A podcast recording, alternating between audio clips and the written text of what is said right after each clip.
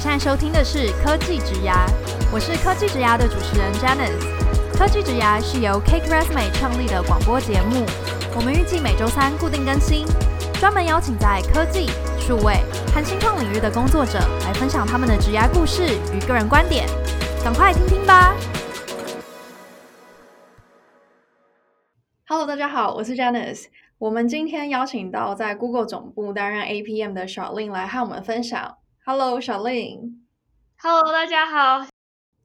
那呃，一样，我先简单介绍一下小令的背景。他本身在 Brown University 主修 Computer Science 应用数学，还有经济系三个领域。而后在二零一九年被选入 Google 的 APM Program 中。那这个 Program 始于两千年初，每年只有呃在全球开放四十个名额，并且限定只有 CS 领域毕业的新鲜人才可以应征。目的就是要将这些 APM 培养成超级 PM。那早期的 APM 们呢，其实有些也成为了 Google 的 VP 或是 Facebook 的 CTO。甚至很多知名公司的创办人。那 Charlene 她除了是稀有的 Google APM 以外呢，她还有另外两个身份，分别是人生经理 LivingOS 的创办人，还有作家。那关于 APM 的工作，Charlene 先前也已经在一篇文章中写得很清楚，所以我们今天就不不多琢磨讨论这样子。那今天的访谈会呃放很大的重点是在 Charlene 工作之余，他所做的 LivingOS 这个 program，然后还有呃你的新书 Model Breakers。因为我其实很好奇，就是呃是什么让一个这么忙碌的 Google APM 在工作之余还愿意投入时间，这样很稀缺的资源去执行这两件事？所以这两件事对你来说一定很有意义。他们其实有一个共同点，就是不管是 Model Breakers 也好，那本书，或者是 Loving OS，我们这个 nonprofit，它都是我，我会说我刚来到美国，就刚从美北英女高中毕业，然后来美国念大学的时候最需要的两个东西。当时我就什么都不知道，然后因为英文也不好嘛，然后很多，然后当时就有有开始创业，其实就很多东西都不知道，所以碰踩了很多坑，其 实然后后来。就一直想要看到底怎么去了解，就是这些社会定位、这些自我设限也好，他人的设限也好，但就一直没有书在讲这件事情。所以后来过了几几年之后，终于有机会写一本。那 LivingOS 呢，也是我算是自己，我我发现我一直都是一个很喜欢去听别人讲故事，然后去帮助别人解决问题的人。然后后来在零八一八年的时候接触到 coaching，就我当时是有 coach，一直到现在都还有呃，现在大概有两三个，不管是在 Google 给我的 coach 也好，呃自己的 life coach 也好，他们帮助我非常非常多，所以就有想要把自己获得的很多给给呃奉献回来给这个社会。嗯哼哼，所以就是这两个 project 都是起源于你个人的 pain point，然后去想要去提出解法而成的一个 project 这样子。对，我自己会觉得，其实他们的终极 audience 就是我自己，所以最开始开始写的时候，我也不是应该说，他们两个都出自于一个非常小的 project。Model Breaker 一开始就是写，是我弟我要写给我弟弟的书，因为我弟，所以我要写给我弟弟的一篇文章，因为我弟他跟我没有很熟，只是他要来美国念大学，所以我就想说，当时有一些自己的，没有很熟这句话，对就是他他从小是一个，他跟我差三岁，比我小三岁。然后他从小就很优秀吧，oh. 就他永远都是各种国际什么奥林匹亚比赛啊，然后后来拿金牌啊，然后什么什么，就是非常非常聪明。所以就算我到大学，他还是要教我写作业这种，这就一直都有一种阴影，就觉得我自己不够好，不够好。那所以我们、嗯、他也，然后同时他是一个很内向的人，就他平常不怎么讲话。然后我是一个很喜欢就听跟别人聊天、听别人讲话的人，所以我们就个性很不一样。然后，但我后来就发现，虽然我一直在阴影下长大，慢慢长大之后走出来了，我我还是觉得有很多的遗憾，像是有很多时候我自己经历过的一些东西、一些故事，没有什么没有这么机会跟别人讲，也没有什么就心情去分享，因为就是都挫折嘛，所以我想说，那我写给他看一看，所以当时才写了几篇叫 Dear Warren 的信。那因为我就知道他可能不会理我，他后来他真的有回我，但我当时觉得他可能不会理我，所以我就自己就是在在 Medium 上面写，那就是算是一个半公开的形式吧，没有特别的去跟大家分享，不过就默默的写，然后结果写一写，发现很多人很喜欢看，然后才慢慢的成有有了这个 Model Breaker 的书，这这个书其实前前名叫做 Dear Warren，哇，好温馨的故事哦。就一个很真实，一个就我也不知道怎么去表达我想要帮助他的这份，因为我们就真的讲很少话，但我知道就文字对我而言是比较比较能抒发自己情绪的东西，所以我就选择用它来跟这个世界或者是电脑另外一边的人分享一点我的经验。那既然你讲到 Model Breakers，我们那我们就先来聊你的书好了。你可以简单跟我们分享 Model Breakers，它除了前身是 Dear Warren 这样，就是写给弟弟的信发展而来的一本书，它大部分会探讨什么主题？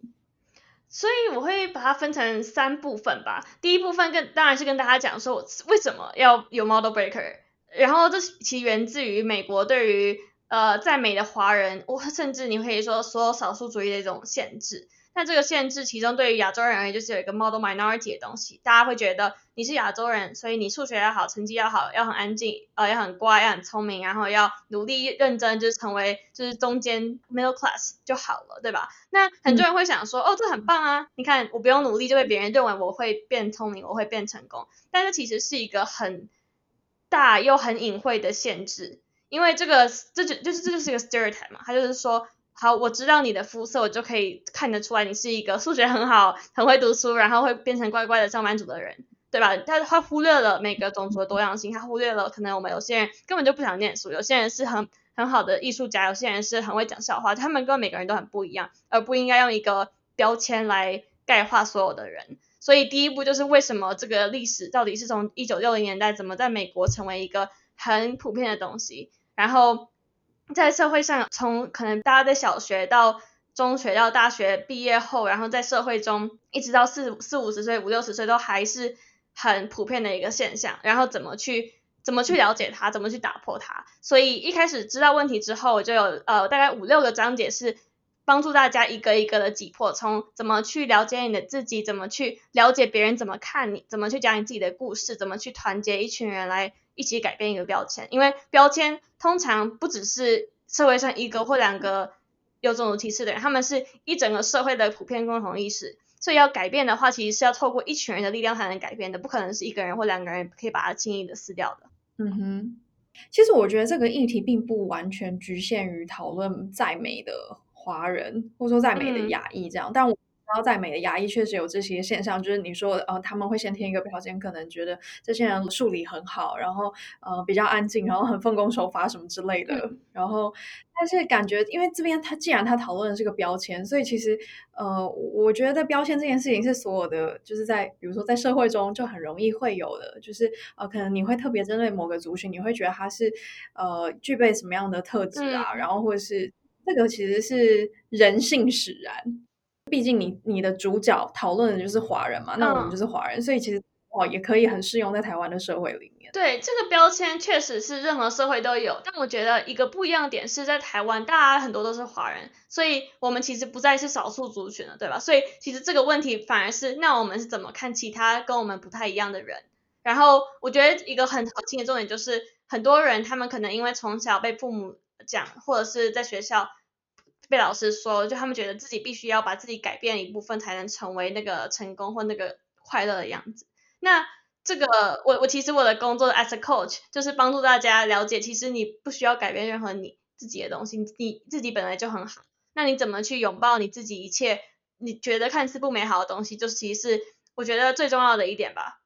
哎，那小林，你刚刚有提到说，就是要接受自己的不完美嘛？对。那这感觉就是在讨论，因为我我知道你的书里面会提到说，嗯，比如说 How is it okay to not feel okay 这样的议题。嗯。那呃，我觉得如何去面对接受自己的 not OK 是一件重要的事，但是另外一件更重要的事情是，首先你必须要意识到自己正在 not OK，就是你要有病识感。嗯。那所以我想问你说，那我们应该要怎么精准的察觉到自己正在这个状态里面？嗯，我我这边可以跟大家分享一个很有很短又很有用的 exercise。那简单来讲，呃，怎么感觉啊？Not OK，怎么去察觉？Not OK，就是从你要从情绪着手。这个情绪就是怎么去更加的 emotional awareness 嘛。那如果你真的不知道从哪边开始的话，建议你现在就把这个录音暂停，这个这个 podcast 暂停，然后拿出一支，呃，你可以用电脑打开一个 notepad，或直接拿笔出来写，就计时五分钟，开始写你脑中所有现在想的东西。就不管是你刚刚在想的一些 thoughts 也好啊，或者是你刚跟别人吵完一架，你现在心情很不爽，就把你所有的情绪写下来，就不要管，不要去改，然后这这不会让任何人看到，就你自己在写。然后写完五分钟之后，你可能有很多就是各种就是谩骂的声音，或者是不愉快的东西，你以平常心回来看，嗯、然后一句一句的看，来看这些声音到底为什么在，到他们是哪来的声音？是小时候你父母跟你讲过的话吗？是？曾经有哪个人伤过你，跟你讲过话吗？就很多的 voice 其实不是我们自己，而是别人的，让我们内化那些声音。然后很多时候我们习以为常，就说哦，原来我们就是必须要做某些事，必须。如果你看到必须或你应该的话，这些全部都是别人告诉你的话，所以你就把它一个一个的抽丝剥茧去想，这东西是哪来的？然后就一个一个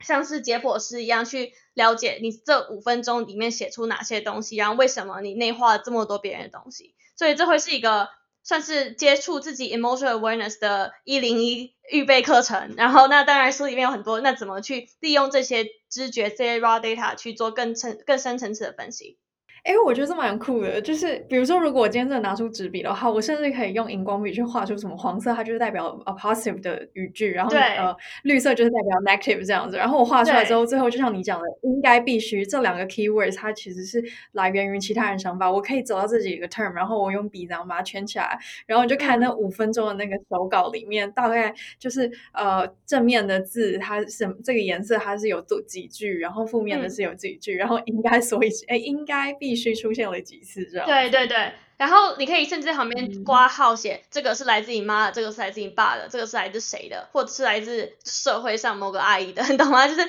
把它一个一个抽丝剥茧，你就会发现，其实你自己没有这么负面，其实你有很多的能量，只是你长久在这个社会上生存下来，内化了太多别人的东西。那好，那假设我今天第一次做这件事，然后我发现我真的接受了很多别人的想法，嗯、那这个时候你建议我下一步怎么做？我建议你先去了解，就是有些想法是你知道，当你知道之后，你以后听到它，你就可以说，哦，等下那是那个阿姨的声音，不是我的想法，你就可以下下次遇到你就可以比较 distance 嘛。那就是第一步，你之后听到你就可以有一个 distance，就当你知道了之后才有可能改变嘛。那怎么改变呢？对，试着把所有的应该改成想要，就以后你脑中有应该的话，就等下等下，这个不是我应该，但我想要做什么。所以，当你 replace 所有的 should with want 之后，你就会感觉轻松很多，因为现在你生活中所有要做的事都是你真的想要、真的很爱做的事。哇哦，OK，哎，那小丽，我想问你，就是你你自己最近一次感觉到自己真的拿 OK 的状态里是发生在什么时候？我经常，我每天都会做这个五分钟的 thought train，就是思想思想火车。这么说好，那最常遇到就是我自己算是一个很。高标准的人，也就是我可能会给自己一些很严苛的要求，嗯、然后这个要求很容易会不小心的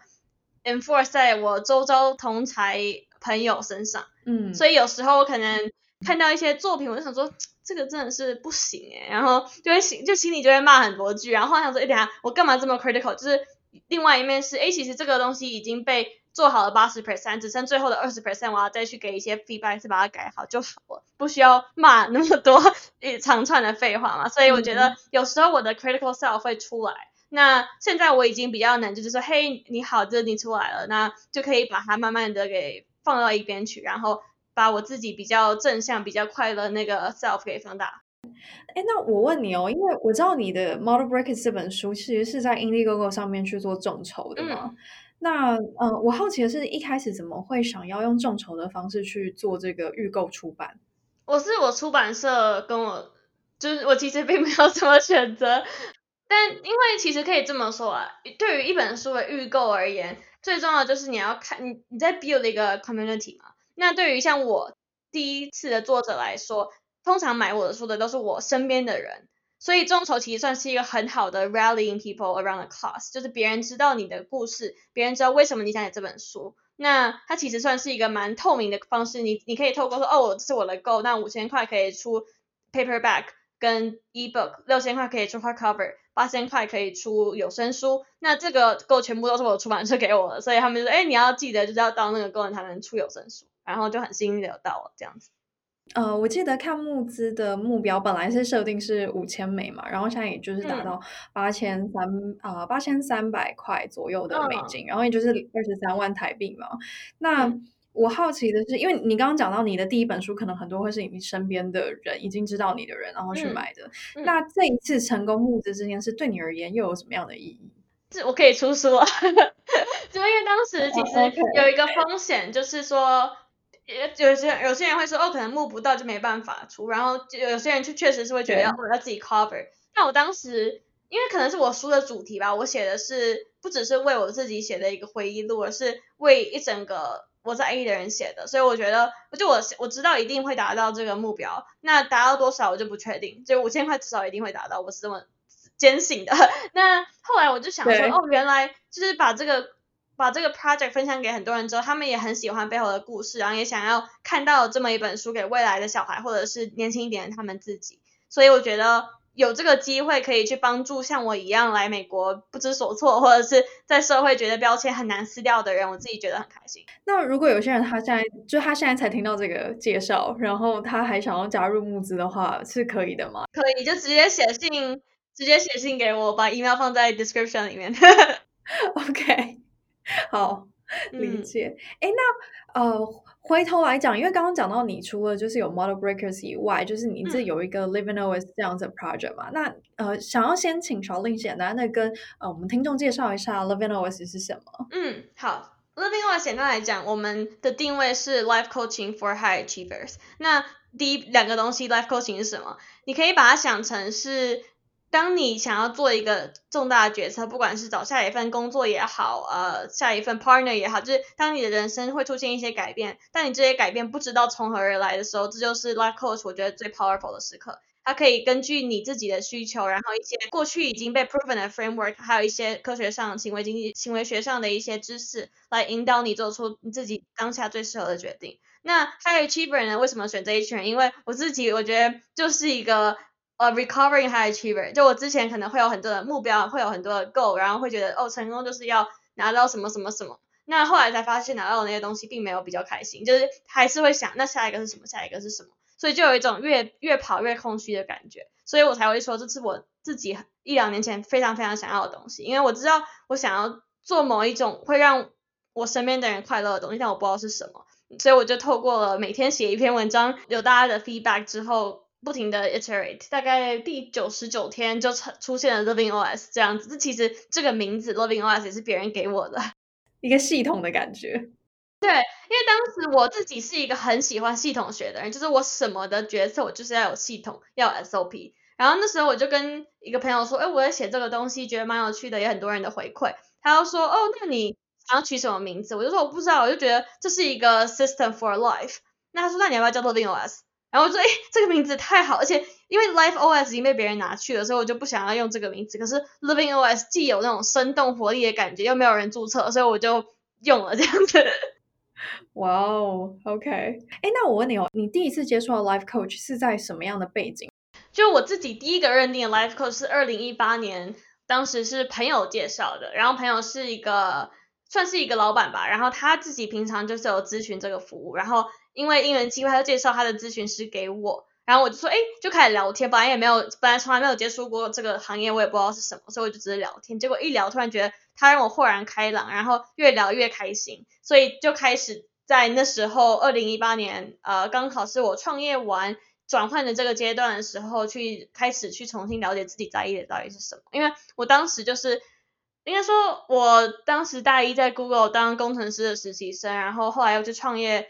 的地方做实习，然后又有做过其他的创业，然后就觉得，哎，好像尝试过很多东西，但是有一堆的东西我真的不知道我到底要什么，就很迷惘，然后觉得我什么都可以做，但我什么都不爱做，所以那时候就刚好有了很多的问题跟很多的这个经验，我就是去做咨询，然后当时就发现，哎，其实我。在意的哪些点，像像我很喜欢写作，一直都很喜欢写，虽然我小时候写的不好，但我就想说，这是我很喜欢的东西，可不可以透过这些东西来自来创造出不知道是什么，可是就就直接开始做，然后我相信就是傻人有傻福啊，就是乖乖的做，可能就会有一点回报这样子，嗯、所以就出现了这个 Loving Us，。然后后来我真的在做的时候，我又有好多不同的 life coach，因为我觉得我自己学 coaching 最有效的是别人教我，呃，a coach teaching me how to coach。然后同时，他也直接跟我做 role play，这是学最快的方法。嗯，然后我今年少说有五个，呃，一同个时段最多有三个 coach，然后一直都有公司给我的那个是帮助我在 business 的 exec coach，然后他可能会帮助我做呃大简报的 presentation 啊，或者是团队的这些管理啊，或这些东西。嗯。然后另外我也有一些 life coach，他们就比较像是想说，好，那可能我明年初要结婚，那步入新的家庭，我要怎么调试？我在意的价值观是什么？要怎么去清晰的表达？怎么去学习跟磨合？这这这类的问题，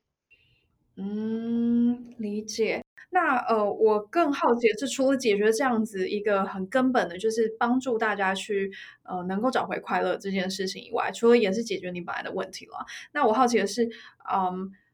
到底是什么让你能够一直持续的做这个 project？因为比如说你一开始是写文章，然后可能从第一篇、第二篇、第三篇写到九十九篇，开始有这个呃这个 living OS 这个名字出来，然后现在也实际的不只是有文章，你们其实也有 podcast，然后你们也有一个 community，然后大家互相的合作，嗯、但这其实都是一个很浩大的工程。然后 Google APM 的工作又是这么的，必须要奉献很多你的精神在这里面，因为它其实是一个也需要你有很高表现的一个工作嘛。那我好奇的是是。什么让你能够一直持续的去 run Living OS 这个社群？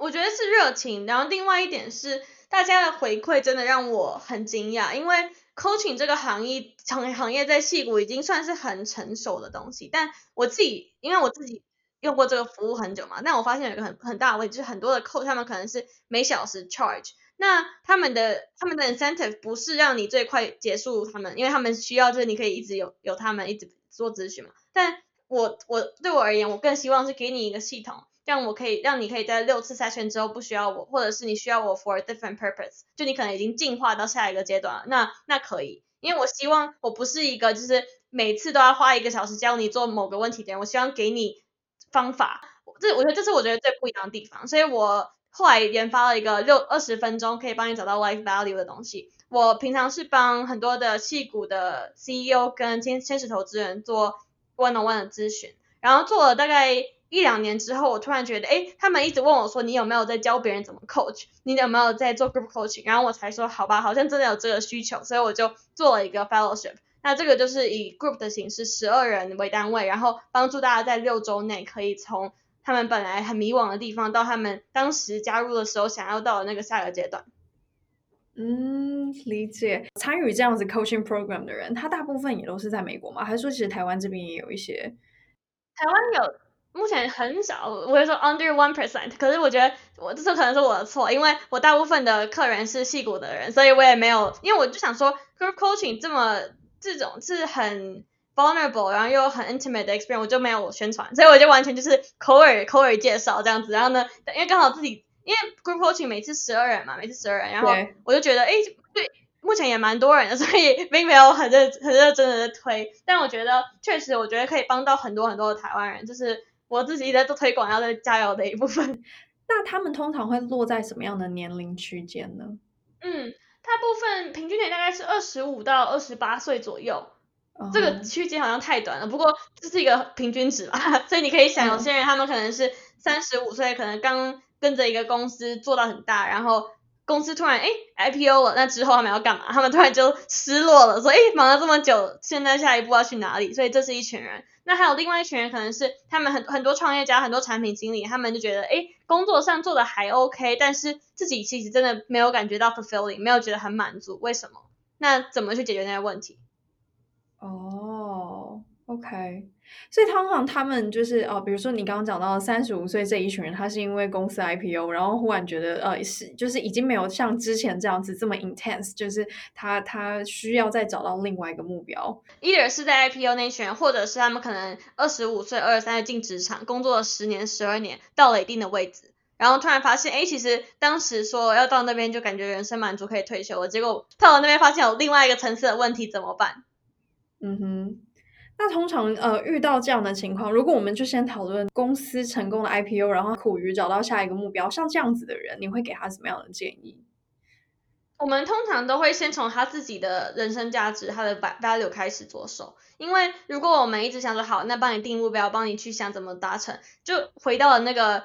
他们认为 I will be happy when，然后当你 when 达成之后，你又继续的难过，懂吗？所以就是我觉得这是一个恶性循环，所以我通常会退一步回到他们自己本身，你到底在意的是什么？你在意的是跟别人的 connection，你在意的是自己的个人的一些对话、个人的成长，在意的是你的家庭的快乐到底是什么东西？把那些东西具体的讲出来，然后呢之后我们再用问题的形式，因为通常我第一个在 coaching 前，我都会请他们先写十二个。他们现在目前最呃棘手的问题，脑中一直在想的问题。那很多时候，大家问的问题最开始没有被 coach 过，都会非常的，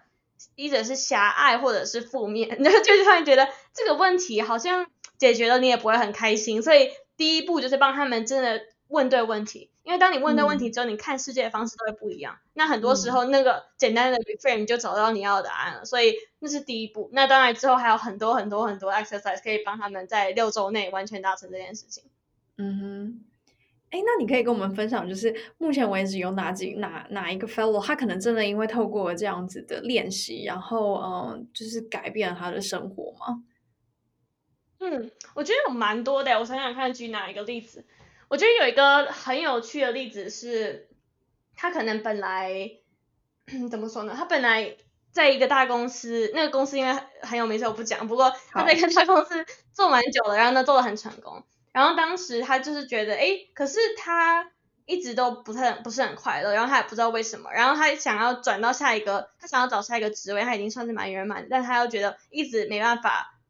下走迈出下一步，一直没办法就是。鼓起勇气做他，然后他说为什么？然后他老婆也不懂，朋友也不懂，然后他就来找我。然后我们后来才发现，哎，原来其实是他背后有很大的 insecurity，可能是他小时候就觉得，哦，那个你你赚够钱，这样才可以养家活口。因为小时候可能家境不是非常的好，所以他们就一直有这个 scarcity 的 mindset 在后面嘛。那其实这个 mindset 一直到他已经成功了，变成不一样的人，你觉得？但他还是没有改变，他小时候觉得自己有一天会突然就是。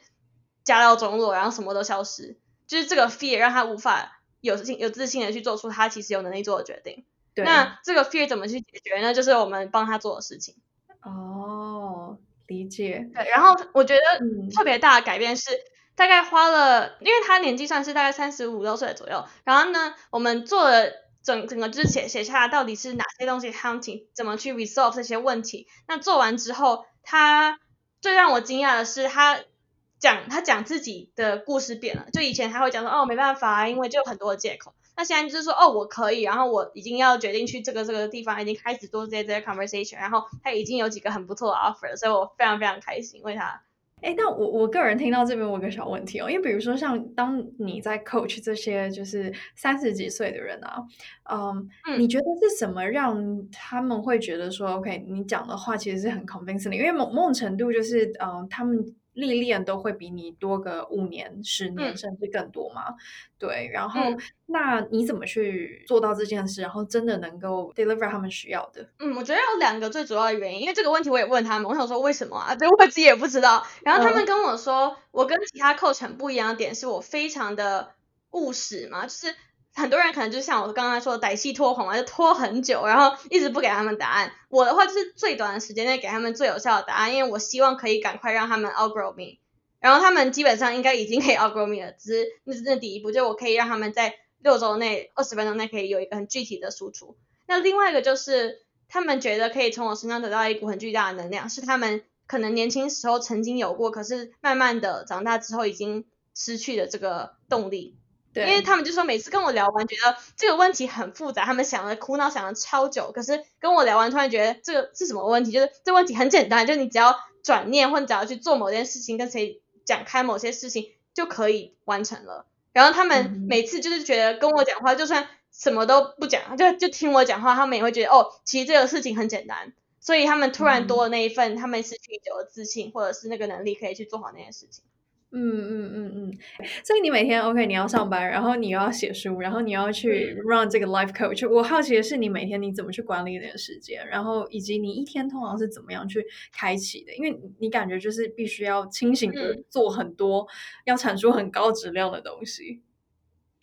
对啊，我自己觉得时间比较像是一个流吧，因为很多人会说哦，nine to five，nine to five，你只能在就是九到五都要工作，那其他时间才是你个人时间。我自己比较像是。每一个时间段我切分的很细，那他我我都会在当下的时间段段做我最想做的事情。所以我最开始说，就是不要再说你应该要干嘛，想这样看你想要干嘛。所以像我可能最开始早上起来，我通常都是先写书，或者是做完做做 coaching 给东岸的人，因为他们比我们早三个小时。嗯、那我都是因为那两件事情是让我最快乐的东西，所以我都会从那个开始。然后冥想对我来讲非常重要，运动非常重要，因为他们真的是让我可以一整天就是这么高强度 perform 的重要的这个因子。然后大概八九点之后，我大部分最难的事情做完了，就是那可能是那本那个书的某个章节啊，或者是某个很重要的 coaching 的的这个 exercise。然后大概九点十点左右会开始做我的 Google APM 的工作。嗯、那我通常早上比较多的重要的 meeting 可能是 presentation 或者是一些很重要的 alignment 必须要做好。那中午当然就是跟我的 Beyonce 有一个很好的午餐，他也很忙，所以我们就是尽量想要把中午空出来给彼此。然后下午的时候就比较大一点的 team meeting，所以比较像是 share 我们在做的东西，讨论一些东西，变成比较轻松一点，没有在早上那么紧张的。然后呢，大概在两三点左右，我就是会就是在做第二次的 meditation 跟 exercise 去 recharge 接下来的这个。然后大概三四点左右，我基本上就可以把一天的工作给 wrap up 好了。所以那之后就全部都是可能我写的时间啊，或者是。我去做其他 coaching 的时间，或者创作的时间，所以就其实我觉得没有那么的挑战嘛，因为我随时随地都在做我最爱做的事情。我整个哑口无言，太佩服了。那很多时候我们的我们的 calendar，如果你自己没有想法，你就会让别人占据了所有的时间，然后你早上起来就会觉得就会赖床，因为觉得今天的事情好烦，就是都是一些我不想做的事。那我后来才发现，嗯、其实如果你把 calendar 掌控权拉回来，你自己设了很多的 boundary，那你就会每天很快乐的起床，因为你知道今天又是你设计出来美好的新的一天。嗯，那最后我想问你一件事哦，就是你自己觉得你在二零二零年认为自己做的最正确的决定是什么？我故意不问你二零二一年啦，因为我觉得你可能每一年你你你都会有一些你的你的 goal 要去达成这样子，对。然后我已经没有什么 goal，对我而言就是我一直在当下做我爱做的事情。我今年我我我要说老实话.我今年没有觉得我会出书，我也不觉得我会有 life coaching 的这个 non-profit 出来。他们全都是意外，但是反而这些意外带给你最美好的收获。对，然后如果要说一件事的话，他们两个其实源自于同一个东西，就是我在三月二十三号的时候决定要每天写一篇文章。嗯。那当时最开始这个每天写一篇文章，只是为了我朋友，因为我朋友他受了情伤，我想要跟他分享我的经验，就是我自己有一点点小小的感情经验，所以我想说每天写一篇，从远距离啊，怎么怎么选人啊开始写。那大概写了七八篇之后，反应很好。但我后来想说，这个感情有趣，但我还想要讲其他东西，然后就开始写各种各种的主题，然后就是什么都写，就我有兴趣，什么都全部都写过一遍了。大概在 livingwise.org 什么都找得到。那后来大概在九十九天，我才发现，我想要的不是你知道别人想要看什么，而是我自己到底想要 create 什么，就 founder market fit，not product market fit。然后大概写到第两百天之后，我就完全清清楚，就是我其实。我自己觉得，我现在目前的 mission mission 就是给大家一个重新思考人生、重新的呃改变自己的一个正能量。然后我透过 coaching 算是一个很主要的 channel，同时也有写作啊、写书，但其实它都源自于最开始每天直问自己，就是今天有兴趣的是什么，今天想跟大家分享的东西是什么。所以到现在还是没有变，就每天还是在做一些创作，但创作的可能是变成 podcast 啊，或者是文章，或者是呃 exercise，但本质都还是创作。哎，所以像你一开始写文章，它就是直接是公开的嘛，并不是说像写日记那样子自己看的。我最开始，因为我其实从四年前就很想写，但一直觉得自己写的很烂，不想写。那最开始我是用一个艺名，所以我在 Medium 上面选了一个笔名，然后就想说，哦，用这个都市少少女的这个名字就可以在她在她背后隐藏着。然后我就是全部都架好写好了，要要按发送那一刻，我突然觉得，哎，等一下，我我觉得不对。我的直觉告诉我，我要用我自己的真名，因为如果我自己都对不能去呃为我的说的话负责的话，是不是表示我也不能用他们去要求我的朋友？所以我后来就决定最后一刻改成我的名字，然后就发了。哦，原来如此。那你每天你要怎么去找到你今天创作的一个主题？就像你一开始讲的嘛，因为一开始是始于你朋友的情商，那一开始就是写一些感情的东西。嗯、因为你后来的文章也扩展到很多层面，包含我相信写给弟弟的这个信，Dear Warren，然后也也算是一个部分。然后我好奇的是，你每天怎么去调？对我，我其实随时都至少有大概三十篇的草稿在那边。那我每天都大概在五点左右，五六点的时候，我才会知道我今晚会发什么。所以就是我有很多大概已经百分之八十 percent 都写好的东西。那过去就是写了很多没有发的东西嘛。那我可能就会根据当时的心情或需求决定今天要发什么。所以算是一个蛮主观 跟任性的过程，没有一个很很多的 scientific 的依据。嗯，或者是说，就是一样回到一个核心价值，就是讨论我今天想要干嘛，我想要发什么文章。对，没错。我觉得我随时随地都是在想，我到底想做什么事。就我不，因为我想说，如果我有一个班表，说你今天要讲这个人生，今天要讲这个情绪，我就会觉得很烦，因为我不喜欢被约束。所以我都是看当下到底这个世界最需要我分享什么东西，然后我就选那个我想要分享的东西。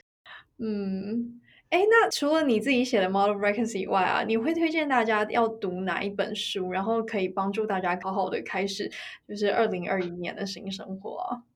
有没有？OK OK，有一本书我刚好在飞机上看了，我觉得不错，它叫做 How to Live。那这个 How to Live 这本书，它就是有很多的 question，很多的短短的 question 跟 answer，然后它是根据。啊，我我确定它历史背景，不过他这个每一个就是 Q&A 的过程都非常的短，非常的直接，然后不会有很多废话，所以我觉得是一个很适合你看了这个问题，想一想自己的答案是什么，然后根据作者的那个笔触比较之后，我觉得是一个蛮有启发性的书。嗯，小林，我发现你有一个很呃有一个特质，就是通过你推荐的事情呢，其实你都还是很希望回扣到大家自己身上，就你不希望他们只是读了一个书，或者是做了某一种 exercise，然后只是就是经历完就经历完，你都会很希望大家不管是看书，然后你可以当下也呃反问自己这些问题，或者说就像你一最一开始提到那个有点像呃五分钟的自由书写，就是其实你推荐的事情全部都是很回扣到。啊、呃，读者自己就是我们自己在进行的当下的心境这样子。对啊，因为我觉得其实我们自己都已经有答案了，然后我们在做的事情都是用各种方式、各种书籍、exercise 去更了解你自己想要的是什么，然后有那个勇气去把它做到。嗯，哇，好哦，非常感谢你带来这么精彩的分享。好，那我们今天的访谈就到这边，非常感谢 Charlene。嗯，谢谢，谢谢 Janice。那谢谢大家的收听，接下来科技职涯特伦可能会为大家带来更多有趣的内容。如果你喜欢我们的 Podcast，欢迎订阅、追踪和分享。我是 Janice，大家下次见，拜拜。